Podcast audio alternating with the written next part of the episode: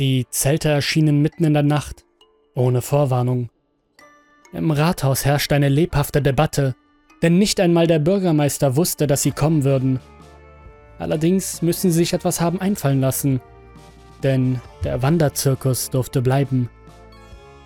Unsere Stadt war nicht groß genug, um auch nur einen Jahrmarkt zu veranstalten, also war das eine große Neuigkeit und Veränderung. So kam es, dass ich mich an diesem Abend mit meinem älteren Bruder Tommy und seinen Freunden wiederfand. Ich war damals erst 15 und obwohl wir in einer Kleinstadt lebten, stammte meine Mutter aus Boston. Sie hätte mich auf keinen Fall alleine herumlaufen lassen, aber wenn sie gewusst hätte, wie bösartig Tommy und seine Freunde wirklich waren, hätte sie gewusst, dass ich alleine viel besser dran war.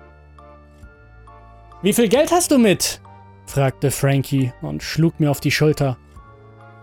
Von den drei älteren Jungs hasste ich ihn am meisten.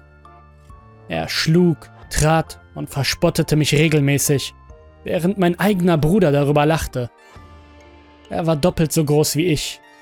Ich war damals ein Zwerg. Aber ich träumte von dem Tag, an dem ich es mit ihm aufnehmen konnte. Ich wollte mich gegen sie alle behaupten. Ich gab ihm den Zwanziger, den mir meine Mutter gegeben hatte, aber nicht den Fünfer, den ich in meiner Hutkrempe versteckt hatte. Zumindest wollte ich mir später heimlich einen kandierten Apfel gönnen. Dad war Zahnarzt und so etwas gab es bei uns zu Hause bestimmt nicht. Sie haben mich sitzen lassen, als wir in die Mitte des Zirkus gegangen sind. Ich war noch nie auf einem Zirkus gewesen. Es gab nicht viele Fahrgeschäfte, aber überall ragten riesige Zelte auf. Die Animateure sagten uns, wir sollten uns die prächtigen Tiger der Wildnis oder die schrecklichen Freaks der Natur ansehen. Darüber musste ich lachen. Ich war bei den Freaks der Natur dabei. Trotzdem wollte ich einen Löwen sehen. Im Fernseher sahen sie immer so majestätisch aus. Widerwillig trennte ich mich von zwei Dollar und ging hinein.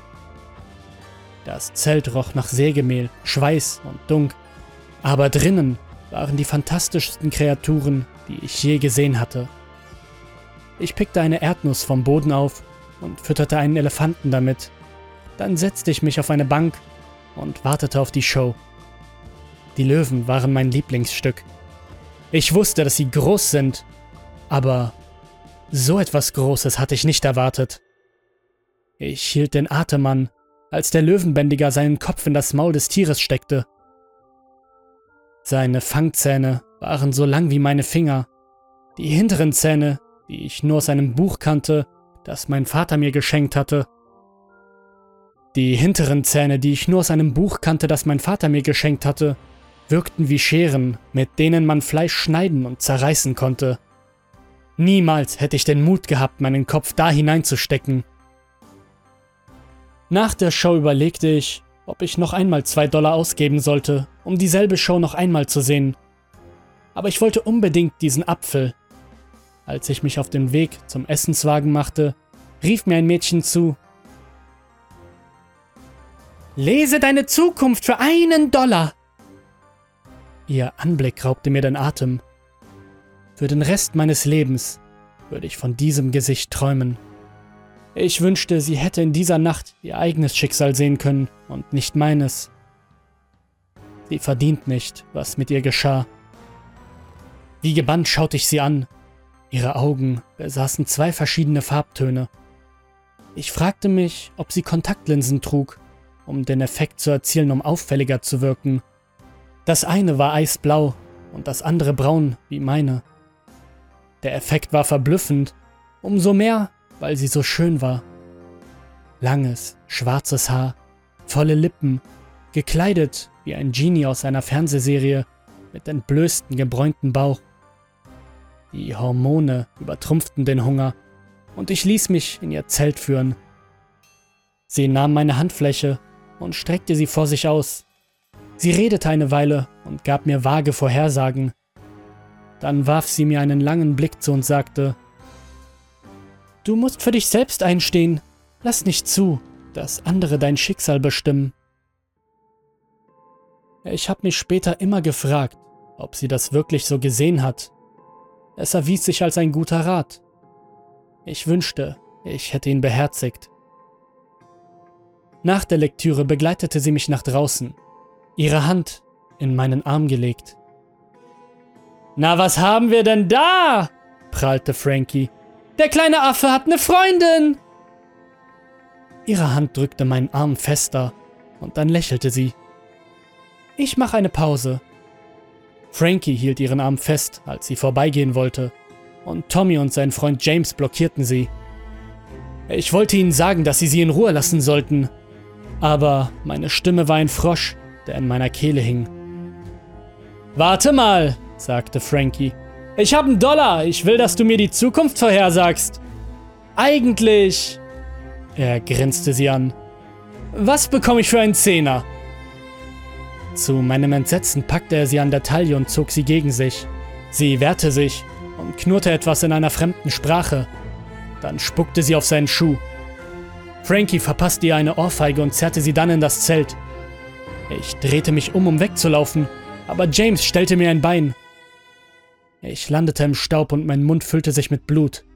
James zog mich hoch und ich hörte ein Klicken, als er das Springmesser öffnete, das er immer bei sich trug. Er drückte es gegen meinen Rücken. Eine Bewegung und ich durchtrenne dein Rückenmark, sagte er. Petzen endet im Graben. Es dauerte ein paar Minuten, aber es kam mir wie eine Ewigkeit vor. Sie haben das Mädchen brutal misshandelt. Zuerst hörte ich, wie sie sich wehrte, dann nichts mehr.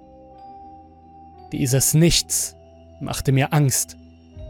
Ich weinte, Blut und Rotz erstickten mich. Die Leute gingen einfach vorbei und niemand schien zu bemerken, dass etwas nicht stimmte. Es war entsetzlich. In der Zeitung stand, dass ihr Vater sie nackt und geschlagen im Zelt gefunden hatte. Es dauerte zwei Tage, bis sie der Polizei eine Beschreibung geben konnte. Ich war erleichtert, als die Polizei vor unserem Haus anhielt. Du sagst kein Wort, zischte Tommy. Oder ich schwöre bei meinem Leben, ich bring dich um! Ich wünschte, ich könnte sagen, dass ich der Polizei alles gesagt habe.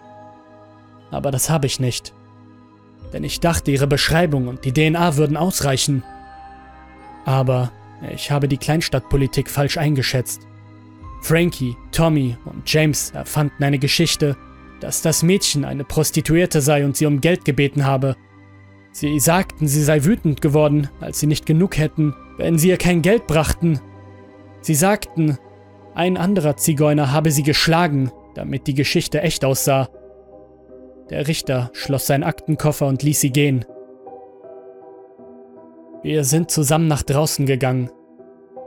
Ich habe mich noch nie so krank gefühlt. Ich schämte mich.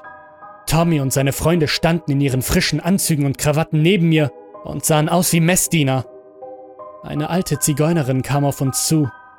Sie murmelte etwas, dann machte sie mit ihren knorrigen Fingern ein Zeichen in die Luft. Frankie ging auf sie zu und James hielt seinen Arm fest. Das Mädchen schmiegte sich schluchzend an ihren Vater. Ihr schönes Gesicht war noch immer geschwollen und verfärbt. Sie flüsterte der alten Frau etwas zu und zeigte auf mich. Die Augen der alten Frau verengten sich, und dann machte sie ein weiteres Zeichen. Das reicht jetzt, meinte mein Vater und führte uns weg. Der Zirkus verschwand, und innerhalb einer Woche waren mein Bruder und seine Freunde tot. Tommy verfing sich mit der Hand im Müllschlucker des Restaurants, in dem er nach der Schule arbeitete. Als der Müllzerkleinerer seinen Arm zerkaute, dachten sie, dass er wegen der Schmerzen Wahnvorstellungen hatte weil er schrie, dass es Löwenzähne seien. Er verblutete, bevor der Krankenwagen eintraf. James fiel von der Leiter, als er seinen Vater half, das Dach zu flicken. Der Sturz durchtrennte sein Rückenmark. Frankie starb auf die schrecklichste Art und Weise von allen. Er verunglückte eines Nachts in der Nähe von Johnsons Band und sein Auto fing Feuer. Die Rettungskräfte sagten, sie würden seine Schreie nie vergessen ich dachte, er schreit und brennt immer noch an dem Ort, an dem er starb. Ich träumte jede Nacht von der alten Frau. Sie sagte, Dein Verbrechen ist das Schweigen. Du hast stillgestanden und das Böse reagieren lassen. Damit hast du dein Schicksal besiegelt. Eines Morgens fühlte sich meine Zunge merkwürdig an. Als ich in den Spiegel schaute, sah sie aus, als ob ein Stück Rinde an ihr befestigt wäre. Sie fühlte sich auch wie Rinde an. Meine Mutter war noch immer in ihrem Zimmer, also störte ich sie nicht. Irgendwie wusste ich, dass meine Zeit gekommen war. Ich ging in den Wald hinter unserem Haus. Meine Schritte wurden immer schwerer und ich konnte meine Füße kaum noch durch das Laub ziehen.